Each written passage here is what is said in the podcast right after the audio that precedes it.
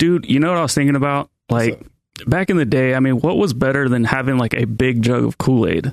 Like almost literally nothing. Like as a kid going out, be- you know, playing on your bike, mm-hmm. and you come inside and it's like, dude, mom made some Kool Aid. But now looking at it today, it's like, dude, there's I can't have that as an adult, right? Like it's impossible. Oh yeah. and the Kool Aid Man breaks through. Nah, seriously, man. Since you were mentioning that Kill element, microphone. LMNT has like awesome flavors, seven awesome flavors, and I'm gonna list them all to you right now: orange, raspberry, citrus, unflavored, mango, chili, lemon habanero, and chocolate. And guess what? What? You guys want to try all of these? yeah. Then check out their sample pack. Yeah, you guys can get a free LMNT recharge pack right now at drinklmnt.com slash power project. And obviously we're having fun here, but the flavors are incredible. And this is a, an awesome way for you to try out multiple flavors in case you, you know, maybe orange salt is your jam and you don't want to stray away from it. Well, with this sample pack, you're actually going to be able to try some of the other flavors, like another favorite, citrus salt, or sorry, uh, yeah, citrus salt. That's what it's called. I always, you know, I always want to call it lime because that's what it reminds me of. Anyways, this stuff really is kind of like grown up Kool Aid. You ha- like zero guilt, taste amazing. Uh, you can put it in like a big gallon jug and drink that all day long, like some awesome bodybuilders do. Uh, or you can just you know put it in a shaker cup the way I do. Really, you can't go wrong. Um, check out the value bundles because that really is where like where it's at. The value is in the value bundle because you get three boxes and they'll send you one absolutely free. Or if you're not ready to fully commit check out that recharge pack. Again that's at drinklmnt.com slash power project. All they ask is that you cover shipping. Go get over there right now. What up, Power Project crew? This is Josh Selledge, aka Settlegate, here to introduce you to our next guest, Robert the Keto Savage Sikes. Robert Sikes is the Keto Savage. Robert is the creator and founder of KetoSavage.com and is the host of the Keto Savage podcast and YouTube channel. His YouTube channel features him vlogging about his keto lifestyle, cooking demos, and his own personal training. Robert is a lifetime natural bodybuilder and coaches athletes and everyday people to help them become more keto adapted and to live their best life. Robert is also the creator of one of our favorite snacks, the Keto Brick, a delicious keto snack that is shelf stable, high in energy, providing calories, and perfect for those following a ketogenic diet, as well as athletes and other high performers and outdoor enthusiasts. It is the performance of brick compared to the typical snack bar. On top of that, Robert and his wife, Crystal, have also created a no oatmeal recipe that is essentially oatmeal without the oats. But that's a different story, maybe one that we'll hear on this episode of The Power Project. Please enjoy this conversation with Robert Sikes. like paralyzes you for a moment. It sucks how that happens. Oh my god, yo, dude. Okay, so um, my dog will sometimes he'll have a ball. Are we are we live? well uh, we're we're unlive but we're recording Oh, we're recording. Okay, Yeah. so he'll sometimes he'll, he'll have a ball, right? And he'll want me to play some tug of war or bring it towards me. So I was sitting on the couch and I was just chilling in my, in my shorts and he brings it and he like puts it on like my, my, my dick area. I'm like, okay. But then he's like, he opens his mouth to like bite it again. I'm like, oh shit. like, no. he's done that multiple times where I think he almost bit my dick. And it is, it is a very scary experience to I go think through. uh, I think pets and kids have like dick radar because anything they throw or anything they swing back at you, it always hits you right in the dick. Always-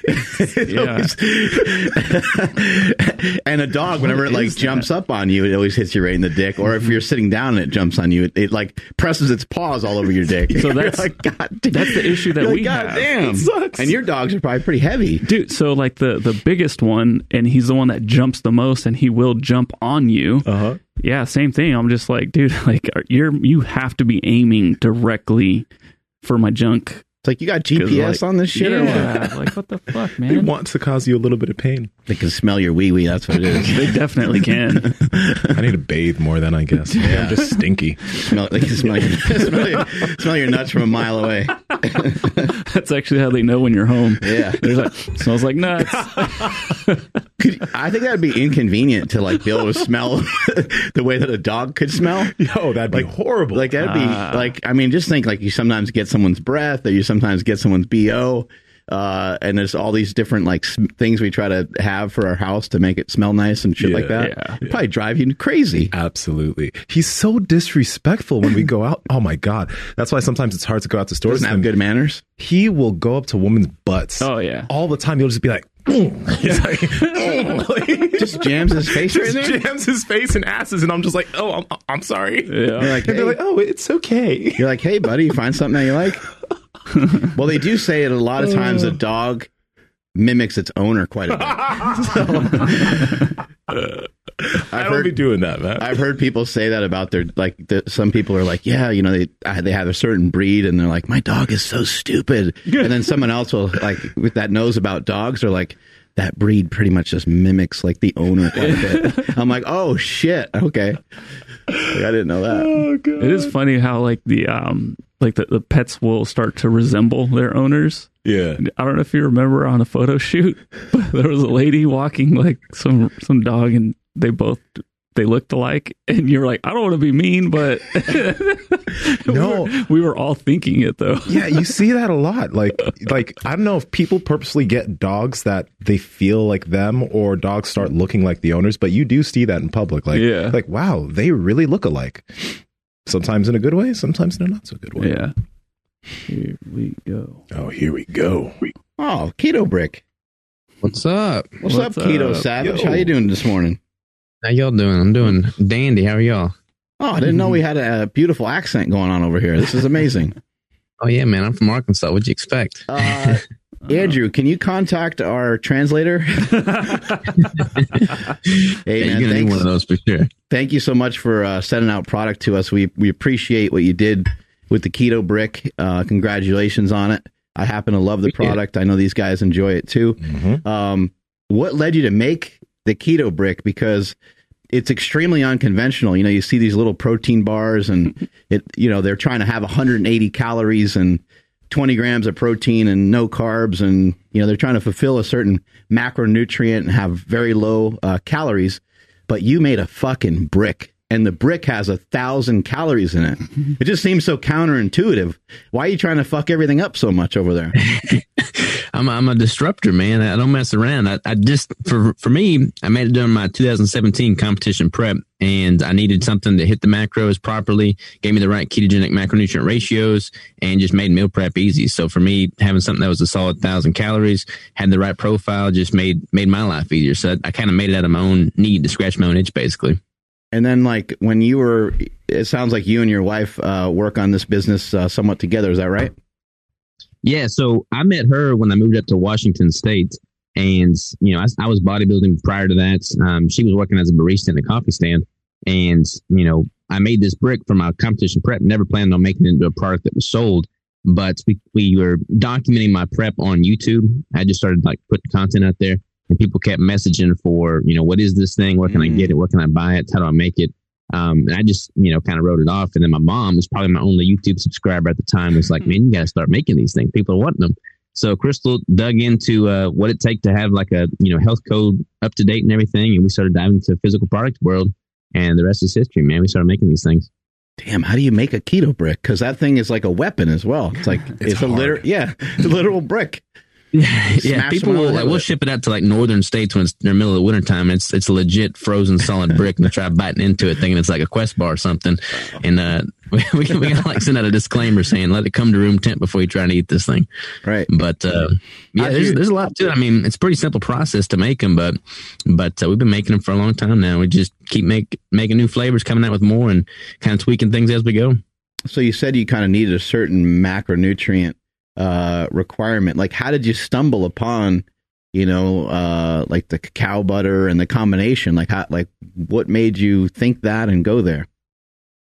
Well, the macro profile was basically just my, my need for making the right ratios for my competition prep. You know, I was uh, during 2017, that was my first prep doing a ketogenic protocol. So I was doing the high fat, moderate protein, low to no carb. Um, so it just made sense to find something in that ratio. And most like the fat bombs out there, they're going to they're going to use like a coconut oil base, so they're going to melt at room temperature. Didn't want that, obviously. Uh, cacao butter's got a really high melting point, so that seemed like a really solid base. Plus, it's got the stearic acid in there as the primary fat source, so it's you know more easily absorbed and assimilated by the body. And then people that like buy the keto brick, what are most people looking for um, as far as the amount of calories in it? Like, what type of you know, what type of consumer is generally trying to get and use the keto brick? Man, it's honestly gone all over the board. You know, I made it as a as a natural bodybuilder, so I'm, i kind of marketed initially in, in, that niche. I mean, all of my branding online is is you know keto savage, so it's kind of like the the bodybuilder powerlifting style theme. But mm-hmm. you know, keto itself is really popular amongst the middle aged women demographics. There's a bunch of middle aged women buying these bricks. Um, wow. They wouldn't slam a whole brick at a time like I do, but they'll cut it up into pieces. They'll portion it out. They'll melt them into little fat bomb molds and make little smaller portion sizes. But honestly, it's been appealing to all different kinds of demographics. A lot of people in the back backpacking community or you know hunters campers they like it because it's self-stable and and it's uh, pretty dense so it works out well for them too. That's cool because i never even thought about that like it, it, tastes really good on its own but i wasn't i guess i'm not smart enough to figure out that that shit can be used in recipes. You can put that stuff in hot coffee. It's like there's a mm-hmm. lot of different uses for it but i just bite into it all the time That's what I do. I don't mess around. I just eat a whole one a day and, and call it good. But yeah, we've. I mean, people will make recipes out of it. They'll use it as a base for other other things. So it's pretty versatile in that regard for sure. When you were doing your bodybuilding prep and and some of the other shows that you've done, have you done a ketogenic diet the whole way through, or like you know, what what has been your preparation? Because that's unconventional as well. Like most of the time, we see people utilizing some uh, complex carbohydrates going into a bodybuilding show. Yeah, so that's that's kind of where I like my approach. I mean, when I started bodybuilding, I was a junior in high school. I was 115 pounds. I was tiny, um, and I was following traditional bro dieting approaches. You know, I I did um, you know six seven meals a day. I'd have you know the high carbs, uh, carried Tupperware around me everywhere I went. And I would do that. And I bulked up. I did the whole dirty bulk for my first prep. I bulked up to 230 and I'm only five seven, So I was pretty beefy, 230. Um, and then I leaned down for my first show. I gave myself 12 weeks to do it. Um, and I lost like 80 pounds in 12 weeks. And I just kind of really developed some negative eating disorders. Relationships with food was just not good. Um, so from there, I knew there had to be a better way. And I'd done several preps kind of following that protocol. And then I stumbled into keto by accident, uh, when it started before really it was popular. I mean, there was like I think you know Jimmy Moore had a podcast on it at the time. and I think Tim Ferriss had Dom D'Agostino on, um, and that was the first place I heard about it. There wasn't really any books or literature on the topic, so I started playing around with that. I started doing John Kiefer's carb backloading protocol um, when it was released way back in 2014 or 15, I want to say. Um, and it was basically keto during the day and then carbs at night, but I noticed that I felt better without the carbs. So I just kind of started phasing those out. Uh, I did carb backloading without the carbs. Um, and that just really worked for me. I was able to perform on the gym. I had no inflammation. I was able to train more frequently. And then from there, I kind of just fine tuned it and figured out what ratios and, and macro manipulations work best for my body. And then 2017 my, was my prep. I did the, you know, keto all the way through peak week, uh, prep and the off season. And, you know, I got my pro card that year and I've since just kept it keto ever since. You know, I'm really curious about this because, okay, so, you know, a lot of guys, when they're prepping and they do very low fat towards the end of their prep, you'll get a lot of guys that start saying, yo, yo, my libido has gone to, to, to into the gutter. Um, like even for myself, my libido was down. I was attracted to food more than the person I was with at the time. Like I had, like it was bad. And after, even after prep, it took a while for me to get that back and start feeling normal. Now for you, since you were like doing keto and you were probably more moderate to high fat, did you have less of those effects? Because what I've no, what I've noticed when people talk about that, um, when they do higher fat on prep, is they don't feel all of those like low fat issues that typically happen. And I think mm-hmm. you'd have a really interesting perspective since you've prepped on you know doing normal you know type of prep, low fat, moderate carb, and you've prepped on keto.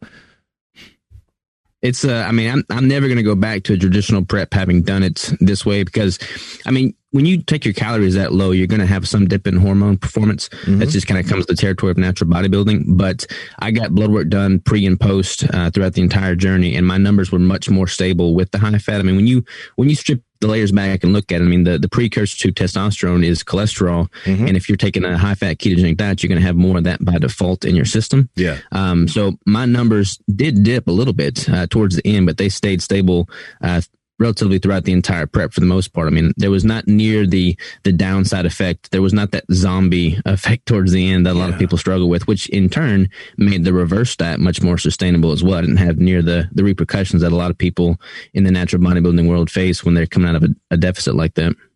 Do you cut back on the amount of fat that you consume a little bit as you get to be like a month out from the show? Yeah, I cut I cut total calories, you know, throughout. So my fat is titrating down, but I make protein my most manipulated variable. So this is this is pretty controversial within the keto space itself, um, but especially in traditional mainstream dieting. But I'll take my protein down very low uh, for a very finite period of time. I mean, I don't want to be pegged as the guy that advocates low protein because a lot of people aren't consuming enough protein.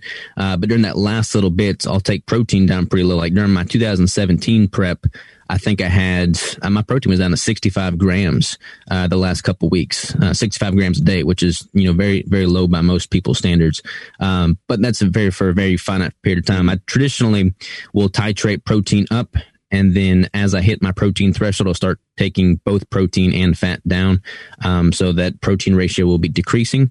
But uh, yeah, my fat ratio is always north of uh, you know 75% of my calories especially there towards the end I what? honestly love people like you because you're discovering stuff that like you know Valter Longo with the fasting mimicking diet and there's uh, Dave Asprey and there's other people that basically say if you pretty much only consume fat your body does, barely recognizes that as a meal and that's a little mm-hmm. bit of what you were doing even though it's a short period of time because it sounds to me like you're predominantly eating fat to, for that bodybuilding prep and there was a really low amount of protein yeah, so there's a there's a lot of things that I kind of just you know because when I started doing keto, there was not any literature out on the topic. There wasn't any podcast or, or media, so I was just kind of you know playing around and seeing what worked. And for me, having the the high fat ratio helps a lot.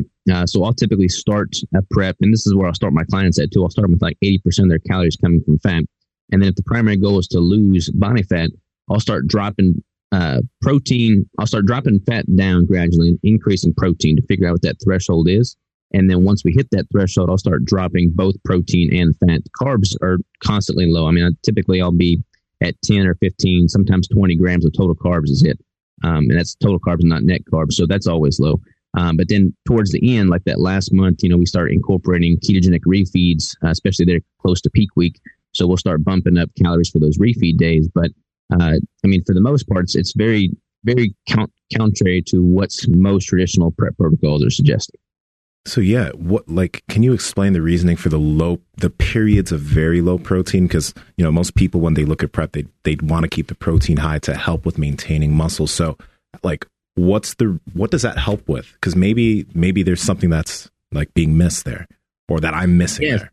So, uh, so in the keto space itself, there's a there's a there's multiple different sides of, of ways of looking at things. But a lot of people suggest that hey, if you're if you have a lot of body fat to lose, then you want to consume very minimal dietary fat because you want your body to tap into its own stored you know, adipose tissue. Mm-hmm. And that sounds really appealing. You know, it makes sense at first glance.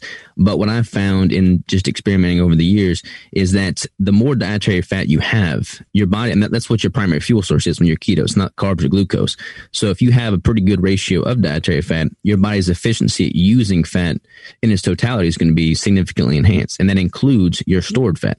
So when you're titrating total calories down as you are in a prep and fat ratio is staying high, your body becomes hyper focused and sensitive to efficiently using fat as the primary fuel source. And a lot of people you know, they're, they're going to see an increase in ketones during that time uh, because that dietary fat is high and they're in such a fat burning mode because the decrease in calories. So their ketone, their ketone bodies are ramping up. Like, you know, I'm typically measuring, I've measured seven millimolar towards the end of a prep mm. and those are very muscle sparing. So when my calories are low in the context of the high ketone bodies, because my, my protein is lower, which also kind of enhances that ketone production, my ability to you know, maintain the muscle and the lean tissue I've built up to that point is enhanced significantly, even in the context of very low dietary protein intake. Um, yeah, the, the ketones are uh, you know, protein sparing. They're anti catabolic, and there's a bunch of other things that happen in the system that help you stay anti catabolic. Um, I was just kind of estimating that you maybe would have like 100 grams of fat, but you must have had more than that. Maybe like 200 grams of fat and then 65 grams of protein, something like that.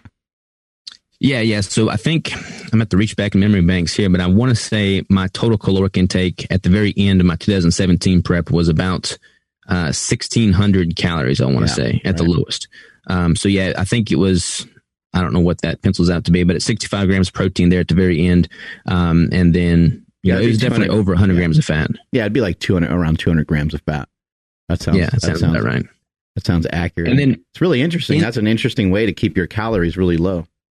Yeah, yeah, and, in the context of those really low protein numbers, I am incorporating a, a weekly refeed, which is going to have a much higher protein intake, which kind of shunts any of the negative effects of the lower protein overall. So it makes it more sustainable.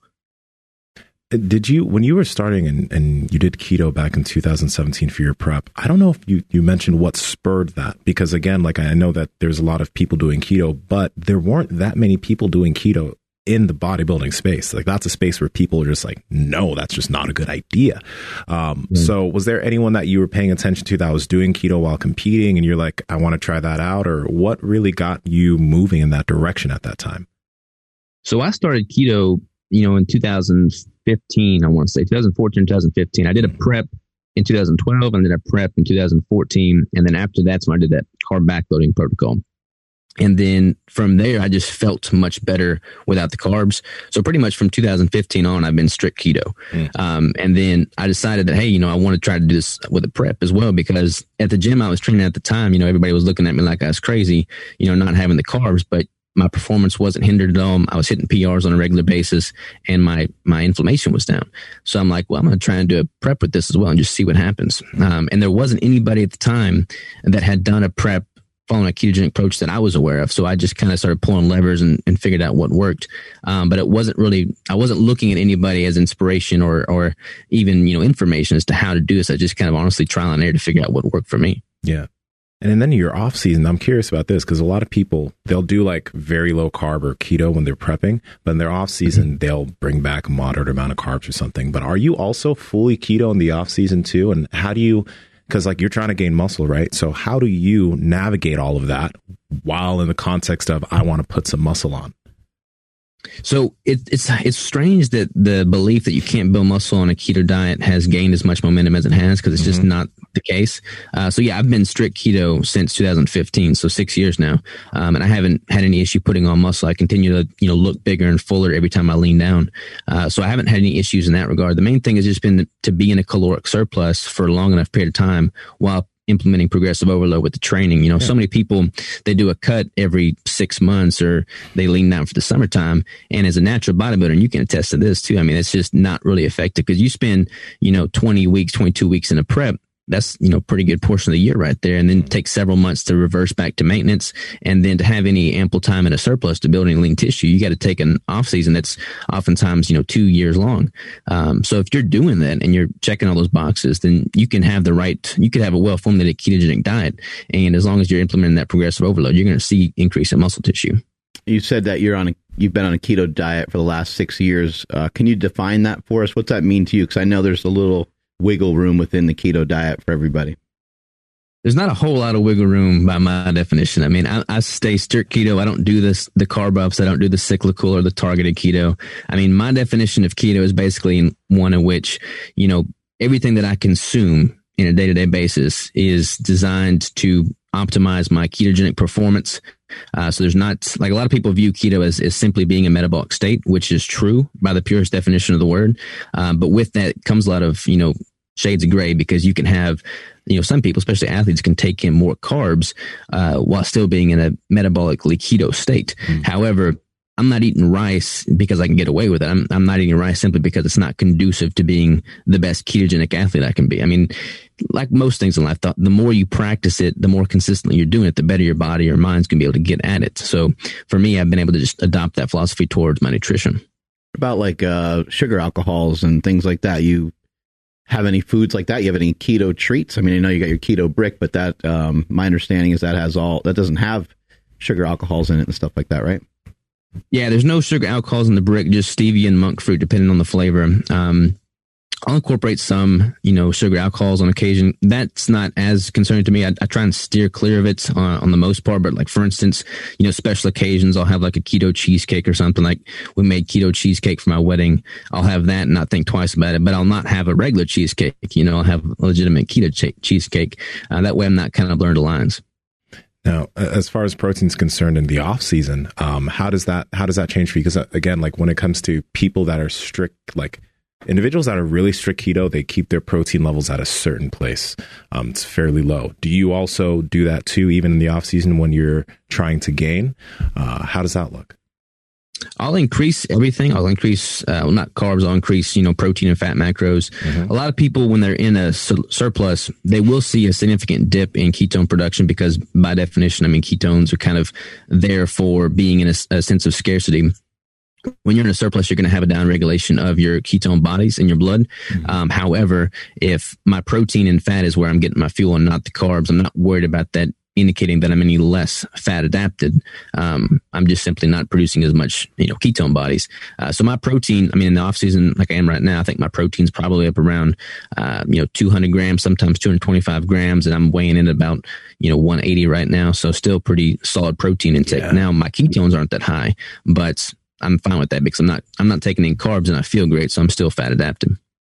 What do you think is the most uh, misunderstood thing about keto? Because we have a lot of people uh, in the flexible dieting community and a lot of people in other communities that are like keto's you know bullshit it doesn't work like what do you think to me it's usually just education maybe somebody's not that educated on it but what do you think is maybe some of the bigger misconceptions out there about a ketogenic diet I think a lot of people view it. I mean, mainstream media doesn't do us any favors when it comes to how we need to view things. I mean, they're always painting keto as the the diet to lose a quick 10 pounds. Of course, it's all just water weight when you're losing it that fast anyways.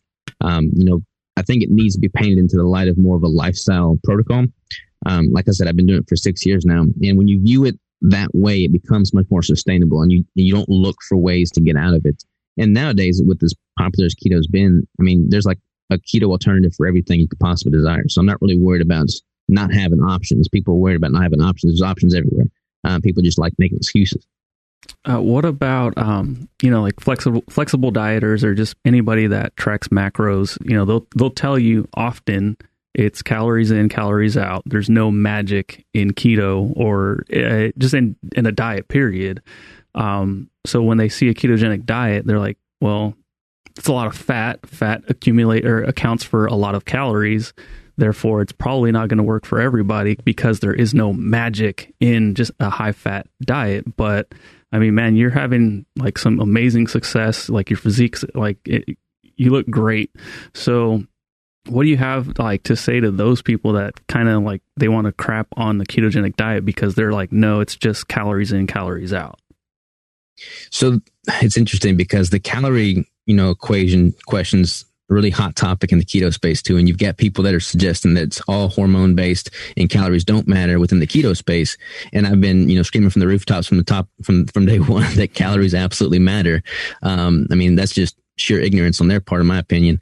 Uh, now, hormones matter too, and I do feel like if you've got a properly implemented ketogenic diet, your hormones are going to be much more stable. As I kind of illustrated when I did my prep, and my my testosterone didn't tank like it had in previous years with a, a traditional, you know, it flexible dieting approach. Um, the quality of the food you're consuming should be placed uh, at, at a paramount. I mean, you should really focus on that. And there is definitely dirty keto in which people are just eating all kinds of shit and getting away with it. Hmm. Um, but I encourage people to really focus and prioritize the quality of their nutrition.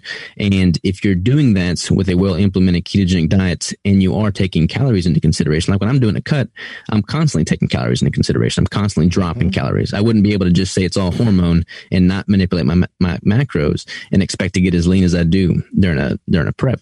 So calories absolutely count, and the flexible dieting community has a lot uh, of good insight to offer in that. I feel like if people just put their heads together on both sides mm-hmm. and join forces, we'd probably make a lot more progress as opposed to just hitting our head against the wall. You know, you made it really simple when you were talking about bulking on a ketogenic diet because it's like, I mean, it's with any type of diet where you're trying to bulk, you have to be in a caloric surplus and you have to train with progressive overload over time, right?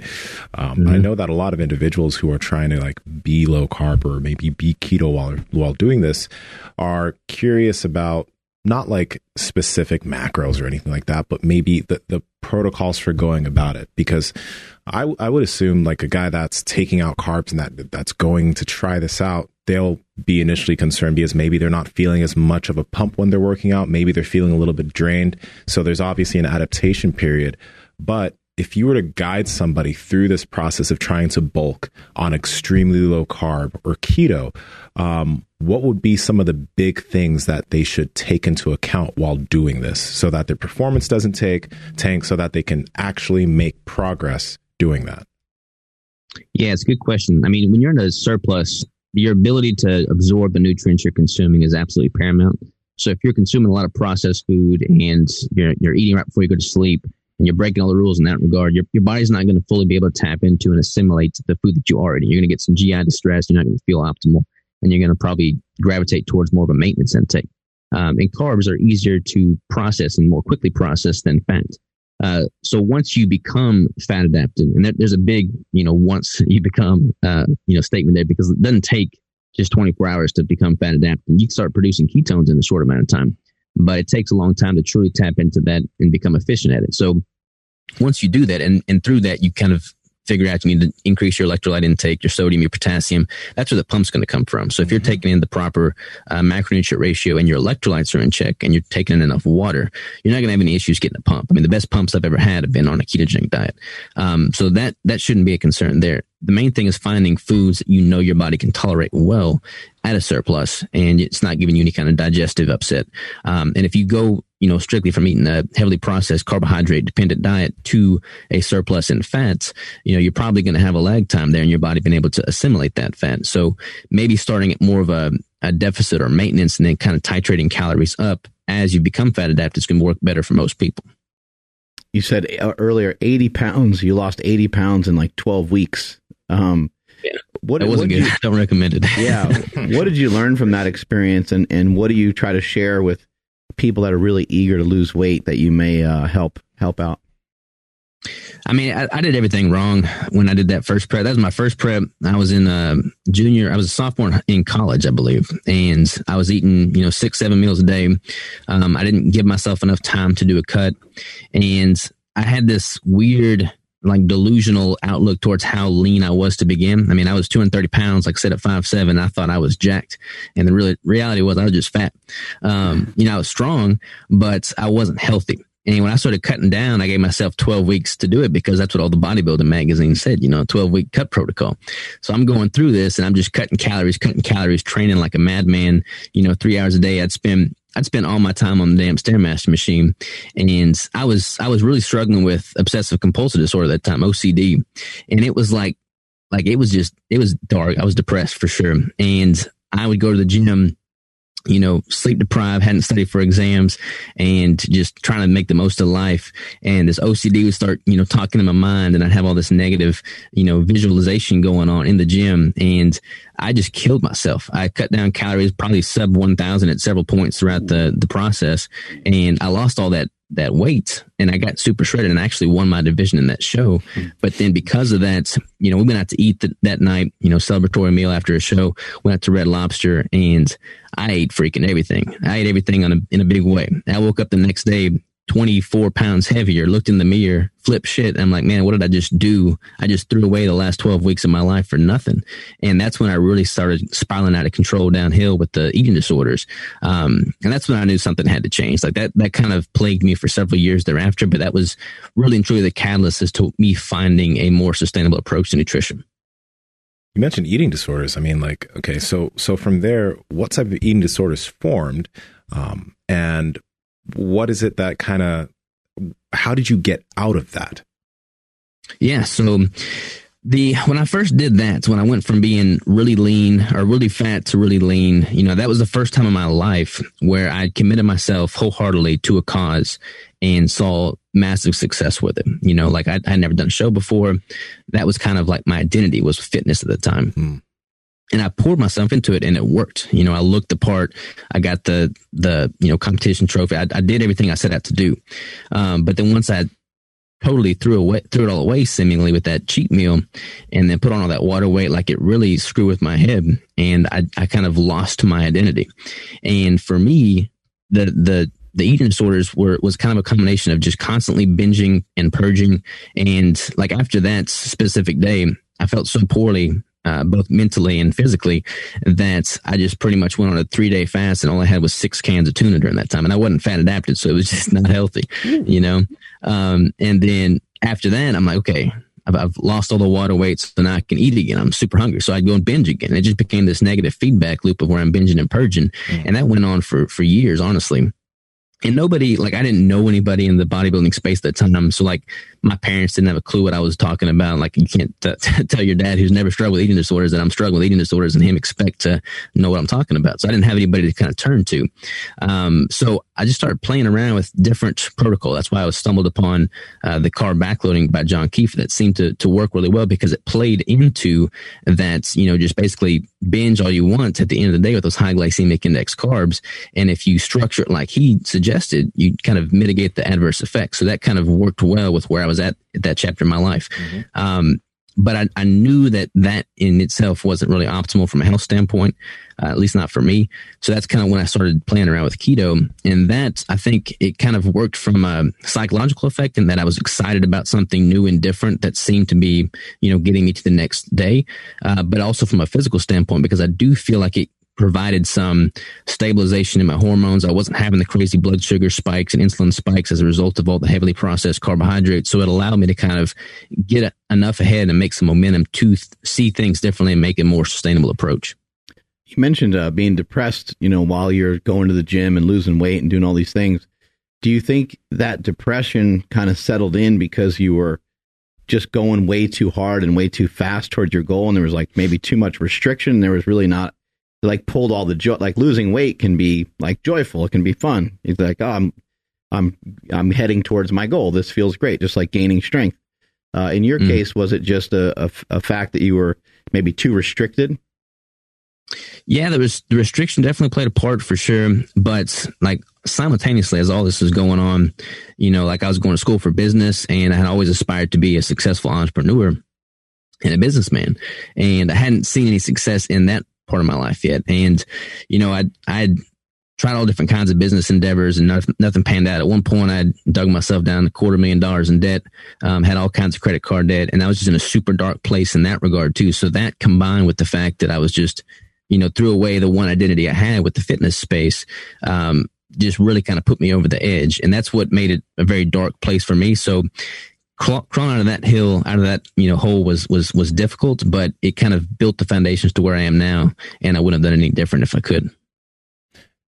In terms of dirty keto, because I'm curious about this. You know, a lot of people when they think about flexible dieting, you know what dirty flexible dieting is because you see it all mm-hmm. over the you see it all over the place with Instagram. People like to fit these foods in, and it's not you know you shouldn't be doing that. But when people are thinking about dirty keto, they might not even know what that is or what foods are dirty, you know, like eating a bunch of bacon. That's keto, right? So so like what what does dirty keto look like?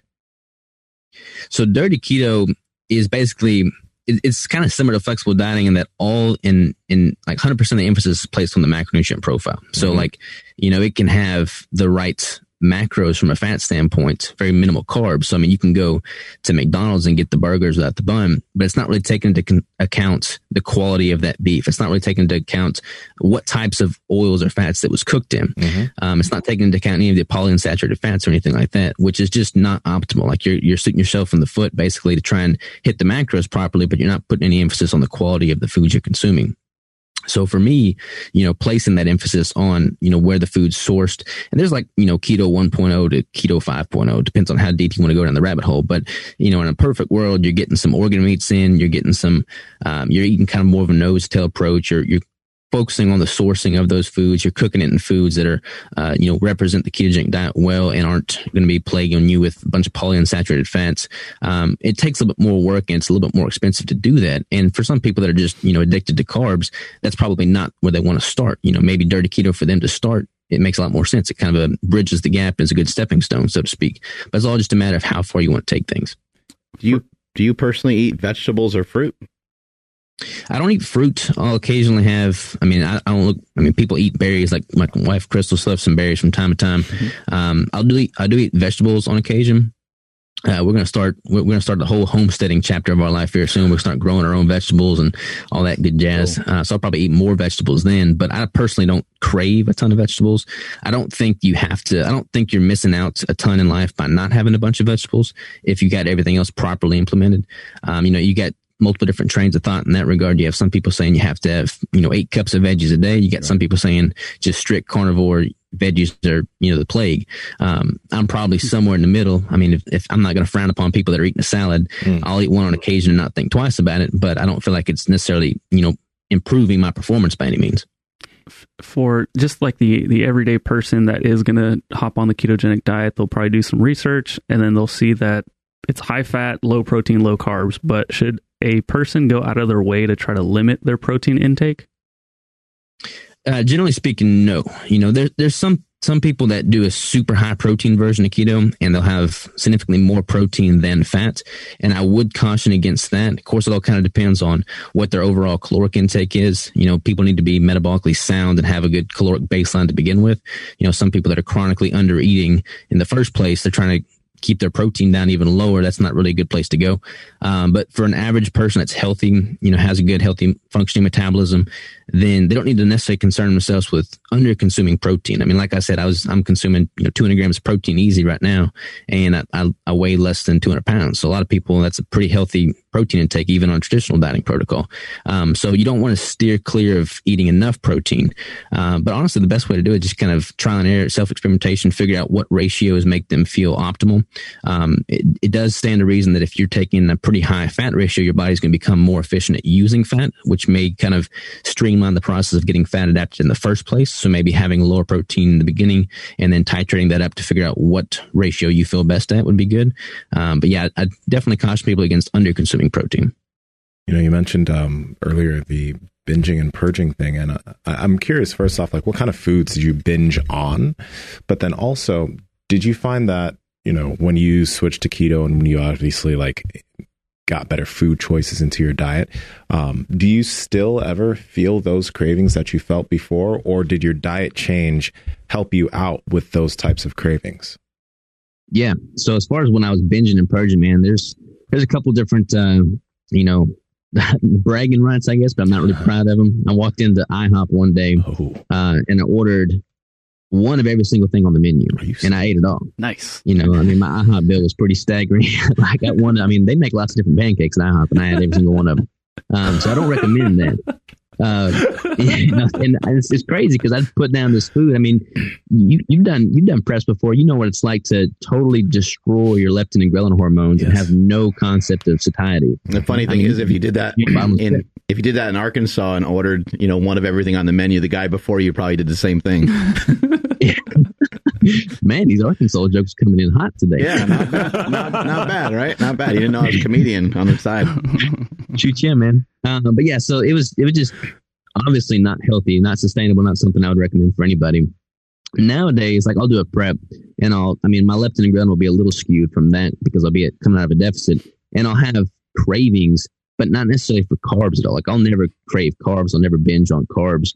Um, but I'll binge on, or not really binge. I just know that I need, I need to kind of like rein it in a little bit. I've got a lot more control now post prep. And it's not, it's, I mean, keto probably has a massive part in that, but honestly, just simply having gone through several preps now and just gaining more perspective as a bodybuilder has helped a lot with that as well. I mean, you know how terrible you feel if you totally go off the rails. So you want to mitigate that going forward and you kind of have more self control, more self discipline.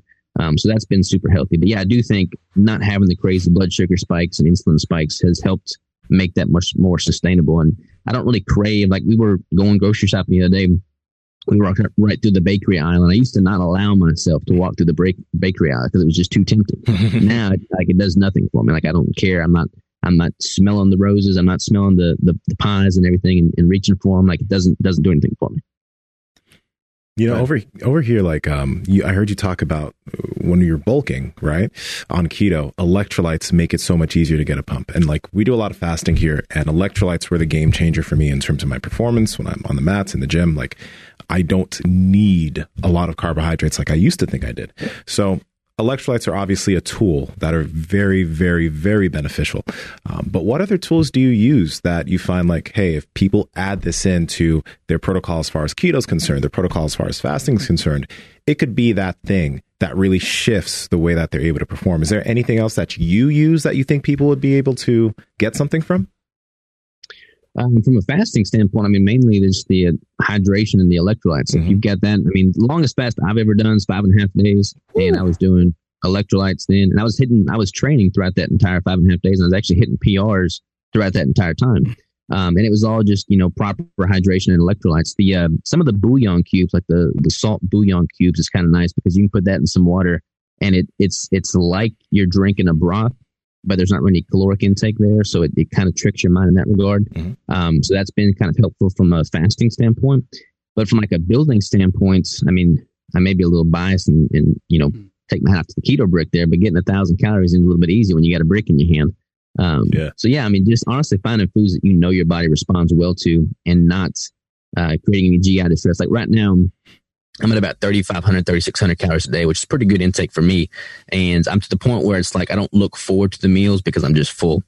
Um, so I've been doing a lot of like super full fat yogurts, and I'll put like a collagen protein powder or something there. I don't ever really use protein powders unless I'm at this point in a building phase where it's just I need something easy to get the calories in. Mm. Um, so I'll do that mixed in with the yogurt, and that, that's a pretty good way to get the calories in. And it doesn't really cause any GI distress for me. Today's episode of the podcast is brought to you by Piedmontese Beef. And Nsima, can you tell me what you had for dinner last night?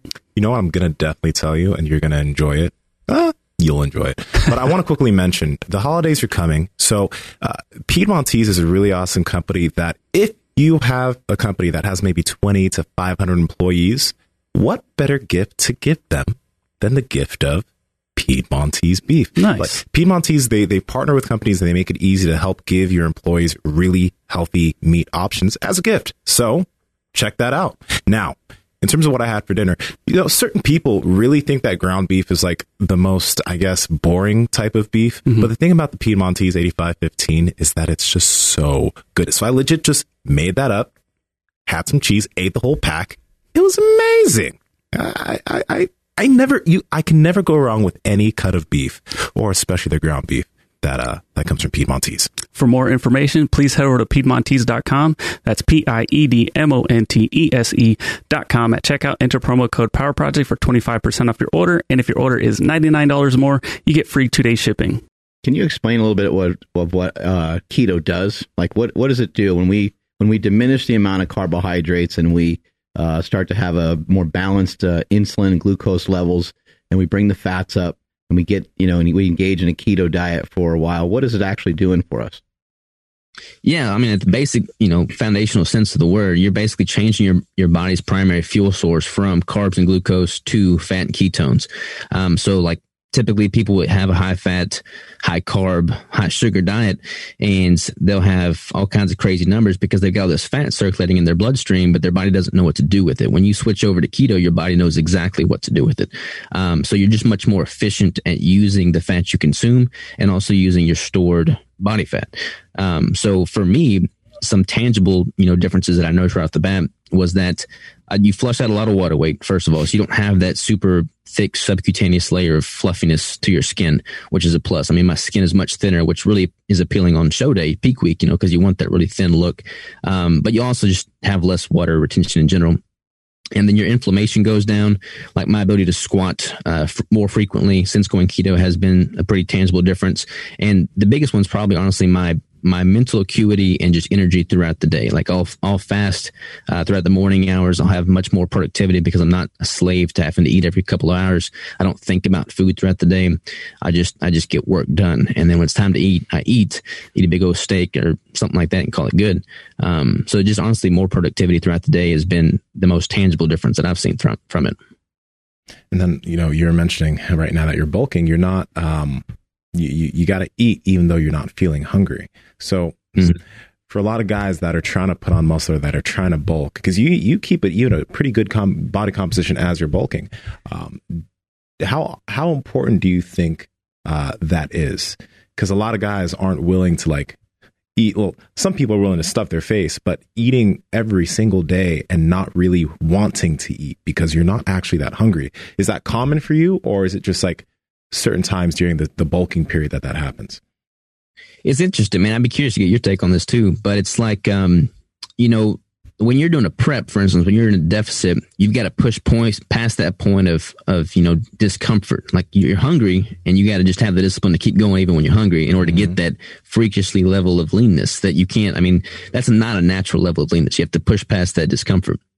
And it stands to reason in my mind that the same would be true in a building phase. Like you, I mean, if you're just gravitating towards maintenance, then you're probably not going to see as much lean mass gain as, as you could potentially see. Yeah. Whereas if you're, I'm not suggesting people just like force feed themselves and become slobs, but I mean, it stands to reason there's going to be a little bit of discomfort on the opposite end of the spectrum as well. So getting those calories in, even when you don't necessarily want it, is going to be a great way to ensure that you're not leaving anything on the table. So I feel like that is important. Mm-hmm.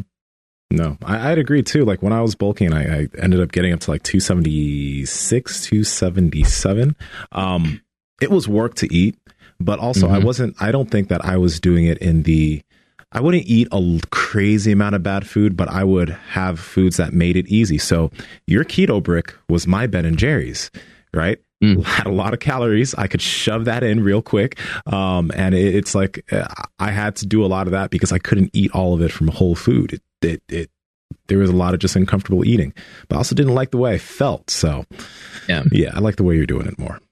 And there's a lot of people, don't get me wrong, that that they bulk up. Like my first prep, you know, when I bulked up 230, mm-hmm. I was delusional in thinking that I had to get that big in order to put on as much lean mass as possible. Yeah. And and yeah, you, you get different leverage points. Like when you're super heavy, you can move some more weight in certain regards. But like at the end of the day, I feel like being sustainable and being healthy overall is so so key. Mm-hmm. And like for me now, I'm I'm like I said, eating 3,600 calories probably, and I'm probably at about you know 15, 16 percent body fat right now. But I still have I still have cuts in my quads. I still have all my visible abs. I mean, I still have vascularity. Like I still feel good. And then when I lean down, I'll get down to sub five percent body fat. But it's it's sustainable for me all the way through. Like at no point during the cutting or building phase do I feel like I'm on the verge of jumping off a cliff. And I feel like you know, that's been a huge thing for me because, you know, in the past when I would get sloppy big in the off season, it's like you have to work so hard to lose that body fat that you start cutting into your lean tissue quite a bit in order mm-hmm. to make, you know, weight or get lean enough to be competitive on stage. Whereas with keto, especially, and you probably just with without keto too, but for me, it's really worked with keto is that I don't put on near as much just unnecessary fat in the off season. So when I lean down, it's not near as just drastic. Mm-hmm you mentioned earlier uh, having you know seven millimolars of ketones, and uh, do you track stuff pretty regularly? And do you suggest for some people that maybe haven't had success before uh, on a ketogenic diet to um, even like I guess quote unquote like chase ketones, or is it important to like register like a high amount of ketones on one of these ketone meter things? You don't want to be a slave to it. You know, a lot of people, it's kind of similar to the scale, you know, like, like people become a slave to the scale and that, that's their make or break as to what they measure success on. And that's not good to do with the scale. It's not good to do with ketone readings. But similar to the scale, you can use it as a tool in your arsenal to kind of figure out what your body's doing and why. So I'll use the ketone readings a lot and the glucose readings a lot when I'm titrating protein up, for instance, in a prep to see where that protein threshold is. Because as my protein goes higher, my ketones will dip a little bit more and my glucose starts to rise. So I kind of figure out where that tipping point for me is. But to just simply say, okay, I've got high ketones, I'm doing this right, everything else is a wash is not really a good way to look at it. And it's kind of, I mean, it just defeats the purpose of it. I'm all for treating a prep or treating a building phase or just life in general, treating it like a scientific experiment in the sense that I want to figure out, you know, what my body's doing, what, what variables I can manipulate, what levers I can pull to really optimize for my goal. But, you know, having that type of analytical outlook on it is not the most sustainable thing for a lot of people. So a lot of people would benefit from more of an intuitive approach, but it's good to have that knowledge kind of as a foundational baseline before they just go full on intuitive. Now, actually, speaking on the the whole idea of being intuitive, do you currently like every day? Do you track and make sure that you're hitting that caloric goal? Like, do you use a scale with everything you're doing currently as you're bulking, um, or do you mix in intuitive eating along with that since you've tracked for so long? I'm a lot more lax in the off season when mm-hmm. it comes to, to, I mean, I know that I'm hitting that, you know, north of 3,500 calories on a daily basis just because I've tracked for so long and know what food I'm consuming is. Mm-hmm. Um, when I'm in a prep, I track everything. I, I meal prep everything. I leave nothing to chance when I'm in a prep. Yeah. In a bulking phase, I'm a lot more lax with it because it makes it more sustainable. That's another thing too. Like a lot of people, they'll they never go all in on any one thing. So they're always kind of you know half-assing everything, and then they, they never really see the goal. But for me, having like a super strict cutting protocol is much more sustainable because I'm coming out of a period of a much more lax building protocol from a tracking standpoint. So it makes being super regimented with tracking during a deficit much, much easier because it's a finite period of my life. It gets you prepared for it. Yeah. Yeah, Um, totally. What about cooking? You know, I, I think I think this is like a hidden like uh, attribute for some people that that uh, have successfully lost weight. I mean, I'm sure there's ways of doing it without cooking, but uh, it seems like most of the people that I know that are able to lose weight and keep it off, they end up figuring out good ways to cook food uh, in ways that they really enjoy. So for yourself, has that changed a lot too? You have you kind of learned how to prepare stuff a little bit better?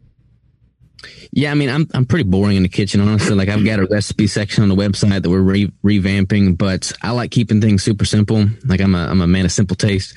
Uh, so I've got I got a Traeger grill that does a pretty mean reverse sear. I'll throw some steaks on there and do that, and that that's a pretty good way uh, to you know check the boxes there. Um, Crystal is the more so the chef of the family. I cook all the meats, she'll cook everything else.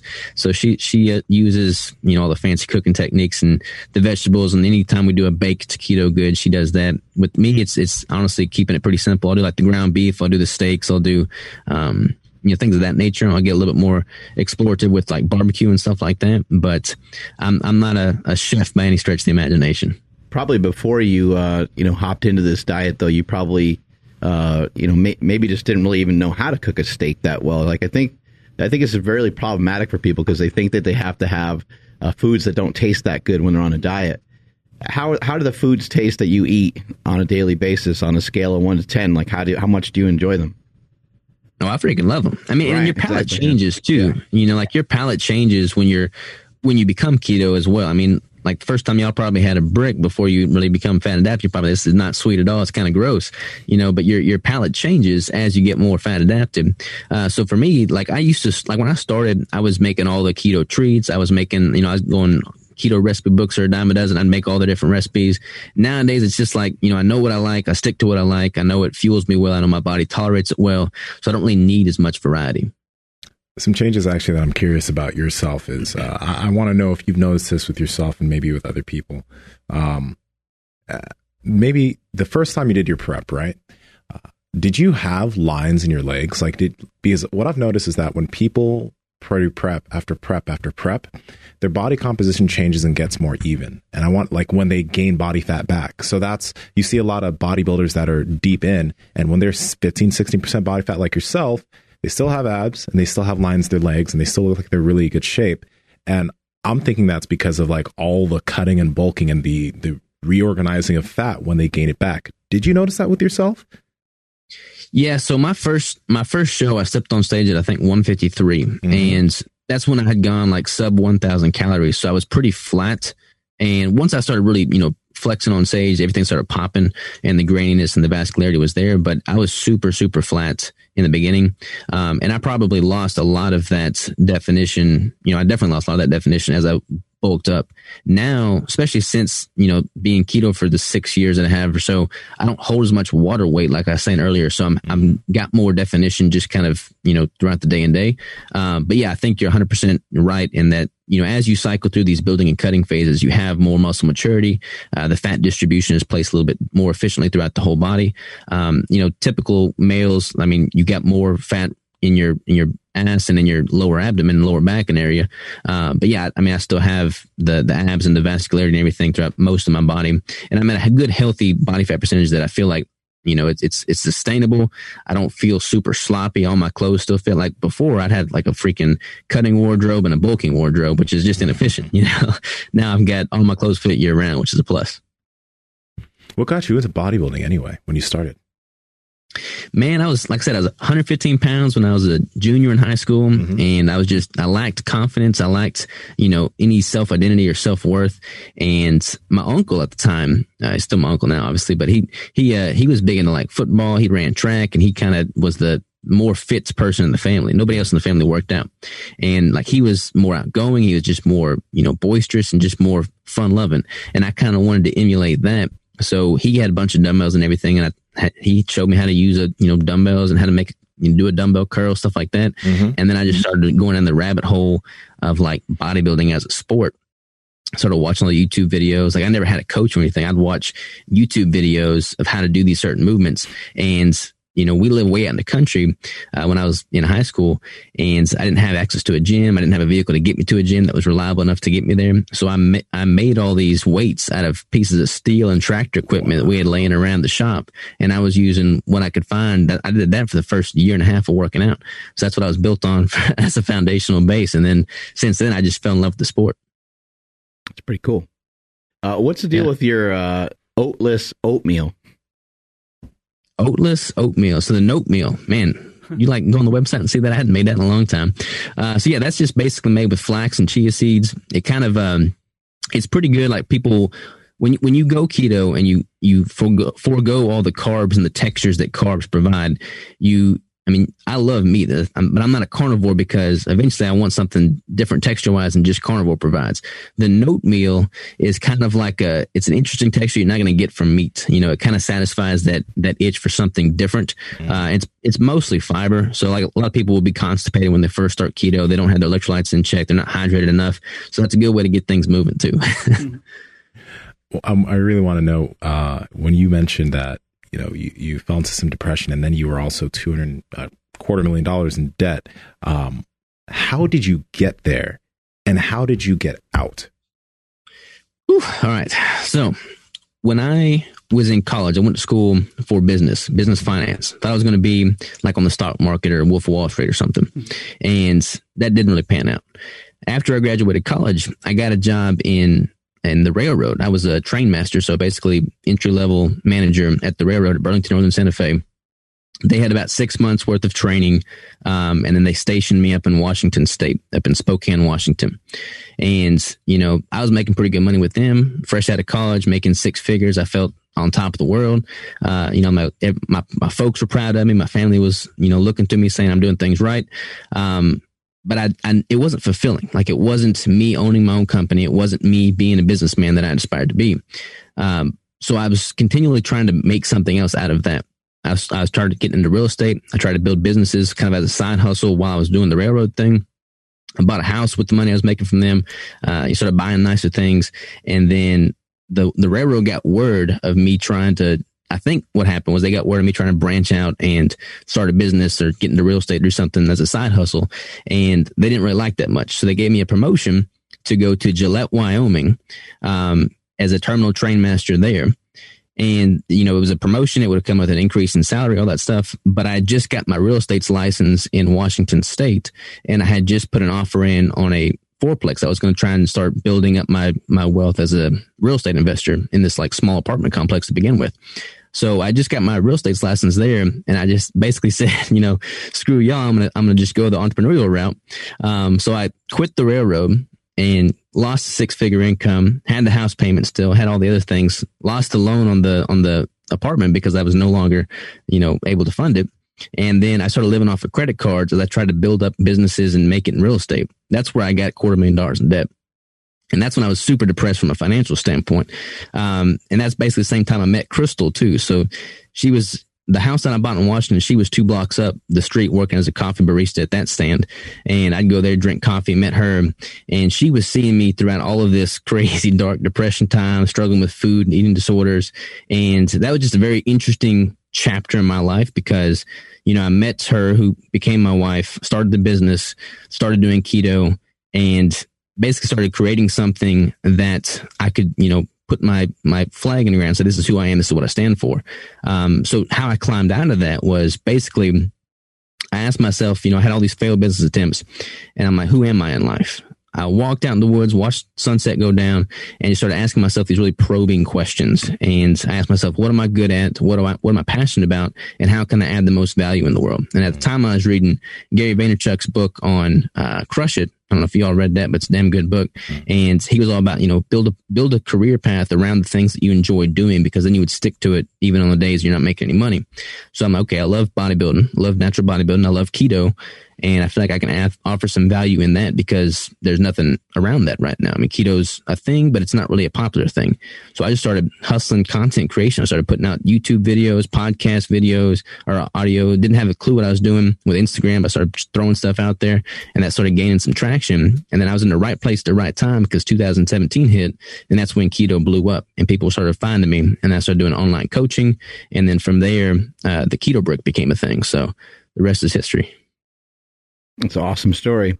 Um, you know, I, I often tell people the greatest person you're ever going to interview is yourself. But I think sometimes people don't come to that realization that how important that is to kind of investigate yeah, who you are, uh, where do you want to go, what are the things you're good at, and just simply like evaluate. You know, what mm-hmm. what am I pretty good at? What do I enjoy? What do I like?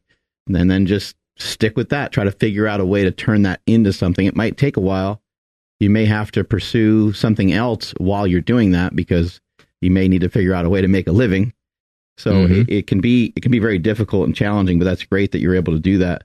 What gave you the confidence to be a person who's speaking on YouTube? Because that's not an easy thing to do to to go on social media and to uh, talk. Did you you were pretty successful with bodybuilding? Is that what gave you maybe some of the confidence to kind of start in the first place?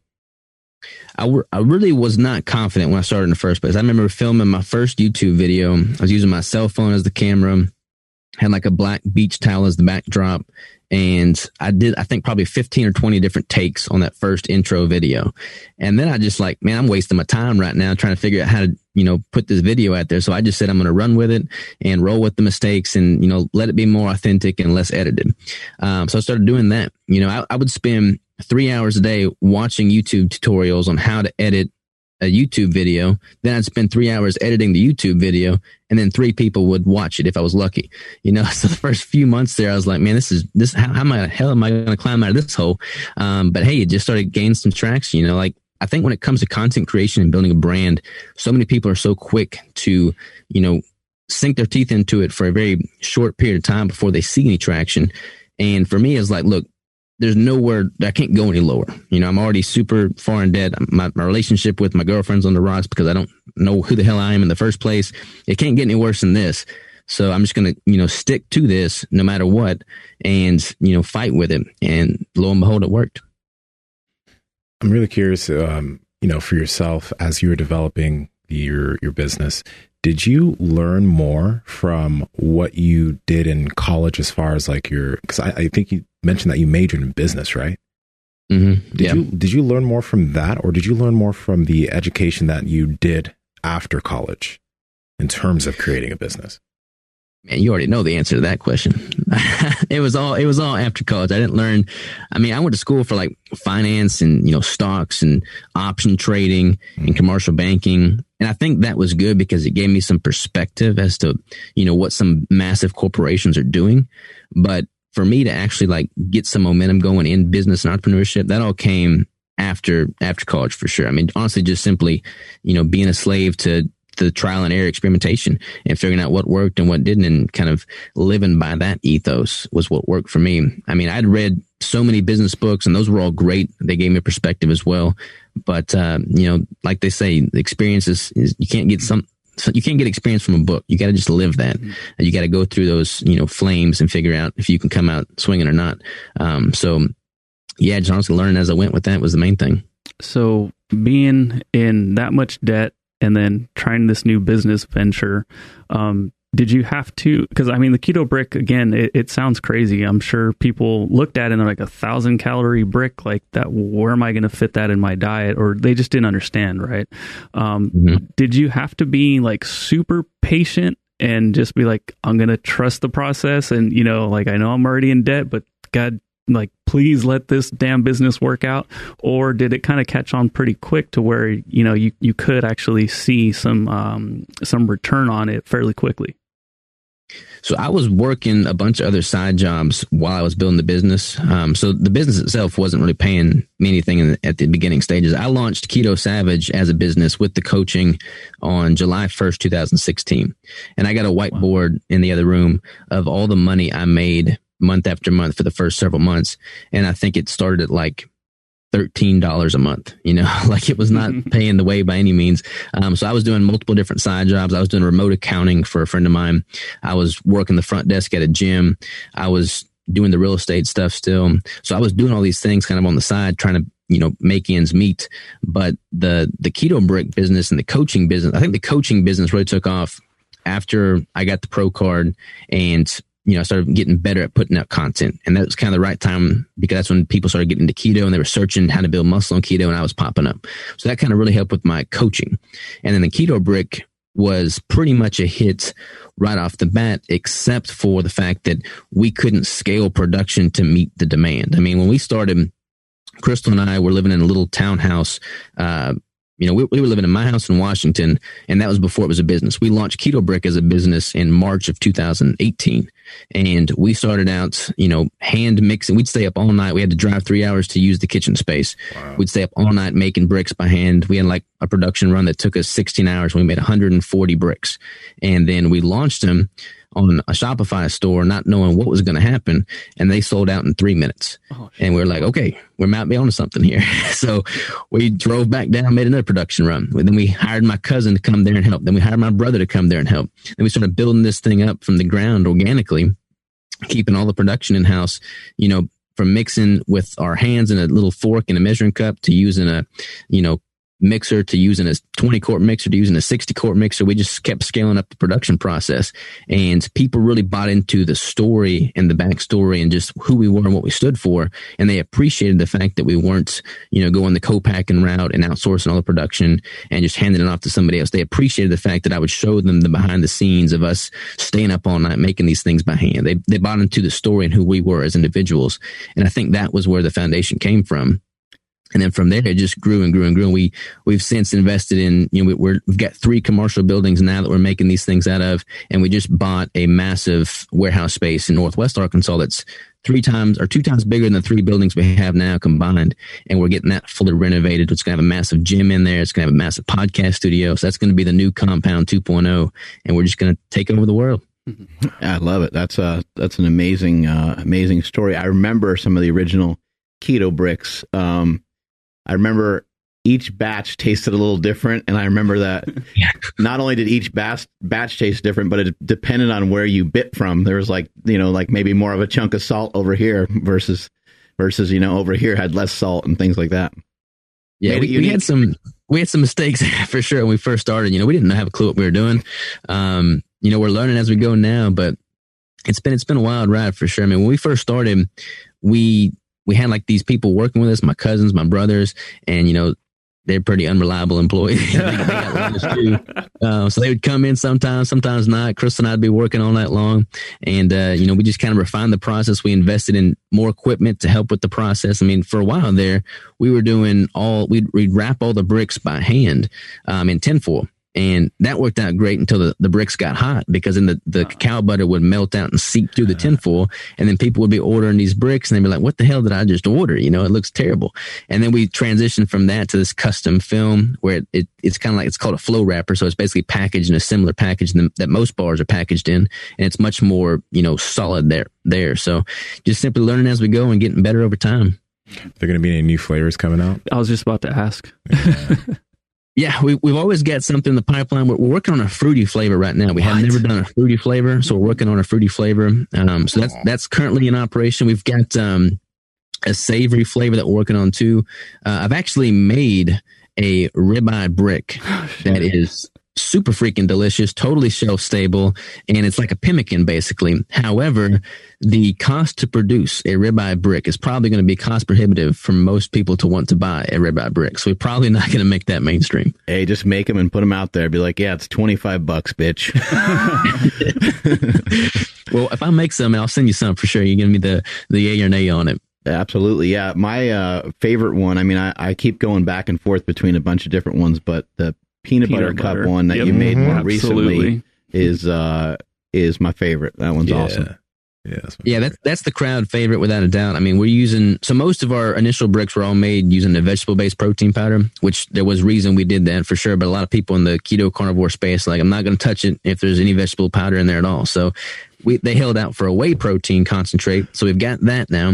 Uh, and the chocolate peanut butter cup is our lowest carb count brick. I mean, you got a thousand calories at only nine grams of total carbs wow. with that whey protein. So it's it's pretty hard to beat. It tastes pretty damn good. Cool. Yeah, people that are listening, um, you know, this is like we were describing it. It's a it's a brick. You know, look this thing up online. It's it's amazing, and if for somebody that likes to like hike or somebody that likes to hunt or something. I can imagine, you know, just chucking that in your backpack, it's it's an easy way to you know have some calories with you while you're while you're doing something that's maybe kind of rigorous, and you might need some calories uh, on your on your journey. Yeah, I mean, like I said, I'm probably biased because I, I make them, but I eat one every single day. I have had one every single day for the past several years, and it, it's only benefited my performance, so I, I can't complain. I find it. Uh, I I just laughed so much inside when you were talking about like people in the keto carnivore space are like, I'm not touching that vegetable protein. I'm like, come on, guys, like, come on, it's not that big of a deal. Yeah, it's it's kind of weird, man. Like I've been in the keto space long enough to kind of see the different hypes rise and fall. yeah, Uh, but I, I, I never cease to amaze by how people within the same general genre can just be at each other's throats, which to me seems incredibly kind of productive, but it doesn't stop them nonetheless. I mean, you got you got the the carnivores that are the high protein, you got you got the high fat group going at each other, you got all of them going against the vegans. I mean, it's just it's just dangerous territory no matter what. Like, why can't we all just sit down and have a conversation? Will the uh I mean, if the the ribeye brick comes to fruition, will that have vegan protein or will that have whey protein? Because I'm just thinking it, it could be a uh, meat substitute for anybody that doesn't actually want to consume actual beef. So the the ribeye brick was actually made without any protein powder at all. Like it's legit ribeyes. Okay. You know, it's it's oh it's shit! Nice. legit ribeyes. oh wow, Never Yeah. mind. Then it'll Yeah, just, it's- it'll it's just be a basically, um, treat. uh, dispel some trade secrets here. So basically, it's a the ribeye brick was made with uh, one of my good friends, who's a former client of mine. He he makes uh, his his brand's called Keto Explorer, and he makes these. Uh, it's not dehydrated; it's freeze dried meat. It's absolutely delicious. I use it when I'm camping a lot. Uh, like most of the jerkies and stuff out there, they're great, but there's not any fat in them. Whereas this stuff retains a lot of the fat content, but it doesn't spoil. So I, I basically ground a whole bunch of those up and then bound it to a, a bacon grease and then made like this pemmican with it. Uh, and it, I mean, it's honestly freaking delicious. sounds Uh, totally shelf stable and totally this, is the, effective. this is the greatest commercial ever for something that you don't currently make yet. oh my god, that sounds so Hey, you know good. when we get off of here, I'm going to give you a call and we're going to partner up on this thing. and We're going to make this fucking thing work because we, I think everybody needs it. Yeah. That sounds so Well, it- amazing. It's been cool to see. I mean, like like y'all have seen, like I've seen y'all have like the carnivore crisp, the carnivore snacks, like all these you know dehydrated or freeze dried meat products, which are super convenient. I mean, that is a great way to get the protein in in a shelf stable manner. Combine that with the brick is a great way to get the fat in in a shelf stable manner. And I mean, pretty much all your bases are covered if you're following a low carb approach. I mean, when I'm out hunting, that's what I've got. I got the freeze dried or dehydrated meat source and the brick, and I'm solid. Awesome, man. Thank you so much for your time. Um, you working on any uh, books or anything like that? Because if you're not, I think you should be. Yeah, yeah, I've got a book uh, in the works right now. It's all about basically doing natural bodybuilding uh, from a ketogenic perspective. Awesome. Um, I'm working on an online course that is going to be like a companion course that goes along with the book. You know, I'm super excited about natural bodybuilding adopting a ketogenic approach from like a hormonal standpoint alone. I think it makes it much more sustainable and efficient. And I mean, you're able to get freaking shredded. Uh, so I think there's a lot more people that would benefit from that dietary protocol. So I'm, I'm excited to just put more content out around it. Where can people find it and where can they get some keto bricks? Well, that's not live yet, but it will be on ketosavage.com and the bricks are at ketobrick.com. Awesome, man. Thank you so much for your time today. We really appreciate it. Appreciate y'all. Always a pleasure, gentlemen. Thank you. Thank you. Damn, we got a another uh, another you know public service announcement on keto. Mm-hmm. Freaking fantastic. Dang. Ribeye brick. That that ribeye brick is still on my mind right it now. sounds so good. Because initially, yeah, initially I was thinking it was just a brick that tasted like ribeye, not that there was actual des like desiccated Actual- ribeye Mm. together with bacon grease. I think that people don't. I think that people don't mind price if it's convenient and it work and it tastes good. You know, Mhm. it's like you know I don't know what the other bricks cost, but you know if another brick is four bucks and this one has to be eight or twelve, I could still see people being like, because you're not going to eat that.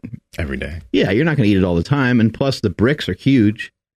The, I mean, the brick is not really. I mean, he eats a whole thing. It sounds like at a time, but it's mm-hmm. not really a single serving. Yeah. you know, it's at least it's at least two, right? I usually do like half a brick, or sometimes I'll do like a third of a brick at a mm-hmm. time because it's a lot of calories. Like Yeah. that thing, if you have the whole thing at once, I've been filled up.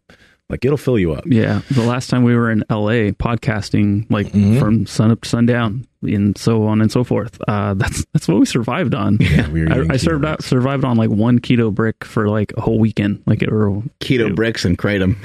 Pretty much, yeah. Yeah. Keto bricks and kratom. and ten minute walks that lasted eighteen hours. Yeah, yeah, because we got lost Those were terrible. and we were sprinting down the street because of Joel Greene. That's right. Yeah. Remember that? Yeah, we were doing random sprints. the side effects of doing these podcasts if people only knew you know the different shit that we're trying we got these fucking voices in our head all day long Uh, and we're like oh yeah i should try that i should mess with this and you're like oh my god i'm doing way too many different things at one time i'm gonna keel over at any Yeah. moment But shoot, there's so many things. A lot of things end up working really well. I've been eating close to bed, and I've been feeling pretty good with yeah that. Yeah. that's good Nice. I'm I'm just like um you know because and this is just the way the podcast universe works. Uh, you you don't hear too many people praising keto for bodybuilding, but then yesterday on Clubhouse we had Flex Wheeler talking about how he was low carb. Like yeah just eating meat the mainly and crystal crystal light Yeah, he said he got he just totally got rid of carbs, right? Or was he low carb? Yeah he he he said zero He said Yeah. zero carbs. and then when he wanted to when he really wanted to get he said uh, lit up or something like that, he would Mhm. have like uh, one or two cups of um, oatmeal, Mhm. and that was it. Yep. Yeah, Obviously, genetics is going to play a huge role in that, but. I mean, you, you hear it all the time. Like, no, if you want to be a bodybuilder, you have to have carbs. It's like, here's two dudes, obviously. yeah, I, I would I would think uh, you know one thing to examine is if you're smaller framed. I mean, it sounds like uh, Robert was smaller Mhm. framed at a point. You mentioned being on stage at 159 pounds. hmm If you're a smaller frame guy, you might need to go the complex carbs route with the with the moderate uh, fat amounts and kind of higher protein. Like that might be a route that you need to go. But I think that once you start to acquire and obtain that muscle, you can probably change your diet a little bit. Yeah. And maybe it's something that helps you with your hormones. Maybe you find it more convenient. You know, I, I do think a lot of times these things are, are things that are going to have to feel good to you and and work for you. But I don't mean like really work for your body necessarily. I mean just they they they kind of go along with your belief system. Because I know some people are like, man, I can't do anything without carbs. It's like there's no reason to really change that person. Mhm.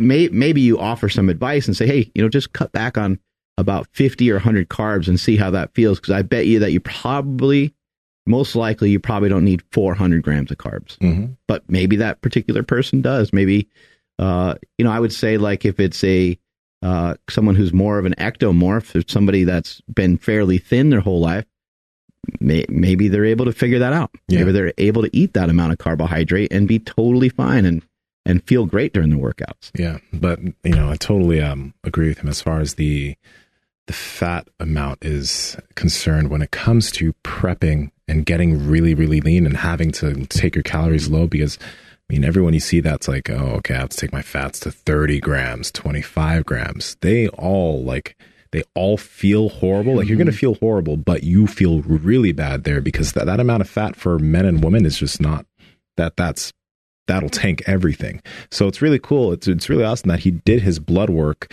um, to see what would happen. You know, doing a more moderate to high fat approach while cutting, and then doing the lower fat approach. It makes it's less of a hit. Yeah, without fat, you die. I mean, if you don't have fat in your diet, there's a lot of weird stuff you can do. You know, I'm in the middle of this, or I'm at the end of this five day fast. Today's the last day. Hooray! Mm. Get to eat tomorrow. Um, but there's a lot of things you can do that are really funky and really weird uh, to kind of trick the system. But you're not going to last very long without fat. You need fat, and then for your horm- hormonal profile, I mean, it's huge. Um, I, a lot of what he said, I, re- I really liked because, and he was talking about these different communities, you know, kind of all having the same purpose, like even uh, vegan, vegetarian, um, carnivores, keto people, flexible people, all these different people. They really, I think, most of the time are putting out information to to show what they've been able to do. They're excited about what they're doing, and sometimes they step on other people's toes. Sometimes they go way out of their way to bash somebody else, and none of that's great. Uh, but I think for the most part, they're trying to just share their experience so other people do it. And then what is it all almost always for? I mean, occasionally it's for bulking, but it's almost always for people to lose weight Mhm. and to share information with people on, hey, this could be probably a lot easier than you ever possibly thought because I know at the moment that you're probably a lot heavier than you want to be, and there's some there's some changes that I made that were that I felt were very simple, and I'm not heavy anymore. And I bet that you can do it too because I don't feel like I was anybody special to be able to make some of these changes because they really weren't that. They don't feel that bad. They feel like they're, they're not interrupting my life. They actually feel like they're improving my life. Yeah. One thing that's really interesting though too is uh he mentioned his five point five like five and a half day fast and that I wonder what he was eating or if he was doing something you were Mhm. like like you because he said he was just having electrolytes and he was hitting PRs through that whole thing. Oh yeah, So like it's wild. that that's that's really Yeah. crazy. is crazy. Yeah, he may have been literally just fasting. I know some people have done stuff like that. When and you can survive off of that for a bit. I mean, you know, five days seems like a long time, but you can run off your own body fat for a while. I also think though, like maybe maybe he had a bit more body fat at that time because you're pretty damn lean right now. Mm, right. So like and and like right now, have you worked out these past few days? I have. I worked out every day. Um, yesterday was like a really, really light, just like 20 minutes, something or other, because I just Mhm. didn't, I didn't really feel like it. But I'm Yeah. like, I still want to be able to say I worked out every day. So uh, I did a little something, did a little shoulders and biceps and stuff. I'll do something today. And then tomorrow, um, I'll lift and then I'll eat. Mhm. That'll be the first, uh, the first meal. I mean, more officially, I could eat tonight at like seven, but I don't want to disrupt my sleep Yeah. my sleep's been going good. I had another good night of sleep, and uh, I, yeah, I don't want to mess with that. So I'll just wait till tomorrow after I train. So do you think you'll like from now on just have your last meal be much earlier than it used to be? I'm going to work on it. Yeah, Yeah. I'm going to work on it. You know, so it doesn't always work out that way for me. Like just uh, you know, from a standpoint of like, you know, family stuff. You know, it doesn't always work out that way, and I don't. You know, I. I uh, I think that it will work out fine. Like if I just do it most of the time, I think that it will reset everything, and I think that it won't matter as much. I won't be as sensitive to it. Mhm. Yeah. Um, but we'll uh, we'll see. Time Yeah. will tell. I'm going to do you know do whatever I need to do to uh, head in the right direction. Yeah, I have noticed that because I, I will like to have a um like a super big protein shake to end my day. Like it just if I'm hungry, like I'm I'm not able to breathe after that, so I'm not hungry anymore. But I've noticed two times this week that I had the shake a little bit later than I would like to. I have sweat through a shirt completely in the middle of the night, and it is on those nights. Mhm. Could be coincidence, but Time for a chili pad. oh, dude, that would be amazing. So some of my understanding of some of this is when you don't sleep well, you build up a lot of uh, uh, adenosine, and I think that that is, causes more problems down the road. So I think that once you start to recalibrate, I think you start to bring that hormone down, and once you Hmm. start to bring that hormone down, then everything else gets to be easier from there. But Mm. so your question about you know, am I going to try to do this all you know, kind of all the time every night? I don't think it will matter. I think as long as I, you know, bring down, as long as I kind of, uh, I guess, unwind some of this da- maybe damage that I've done, I think, uh, I think I'll be back to, yeah, you know, whatever normal is. I don't even know what that is. Yeah. makes sense. it's gonna be interesting. You might turn into a different person, man. I might turn into a werewolf. you never know. Grow the beard again. Yeah, it's it's coming in. hmm It's coming in. All right, Andrew, take us on out of here, buddy. I would love to. Thank you. Did you make it? You missed it. Couldn't This have been has further off. Multiple episodes where you had just not made a No, shot. it's bro. not even. It's because the fast. Yeah, Oh, it's that's because of the fast. So what was the last one? What was the last and one? it's super windy in Sacramento. That's Like, true. My allergies are just killing me. That me. light over there is pretty bright. yeah, it is. I know. Like anyway, uh, thank you everybody for checking out today's podcast. Uh, please make sure you follow the podcast at Mark Bell's Power Project on Instagram, at MB Power Project on Twitter.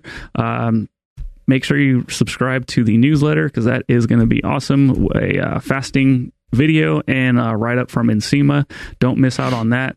Uh, my Instagram, tick, not TikTok, Instagram, Clubhouse, Twitter is at I am Andrew Z. Nsima, where are you at? I don't use TikTok, but I have one. Instagram, YouTube, Clubhouse, TikTok at Nsima Yin Yang, Twitter at Nsima Yin Yang. What was Mark- that other one that we messed with for a little bit? It was like 15 second videos. Ah, shit. That was Instagram in the beginning, remember? it was. yeah, it was Instagram in the beginning. Not Vine, but it was like more recent. Really? Vero? It- I remember Vero. There was a Vero, but there was something else. There I don't remember what it was else. called. We tried. It died. Sorry.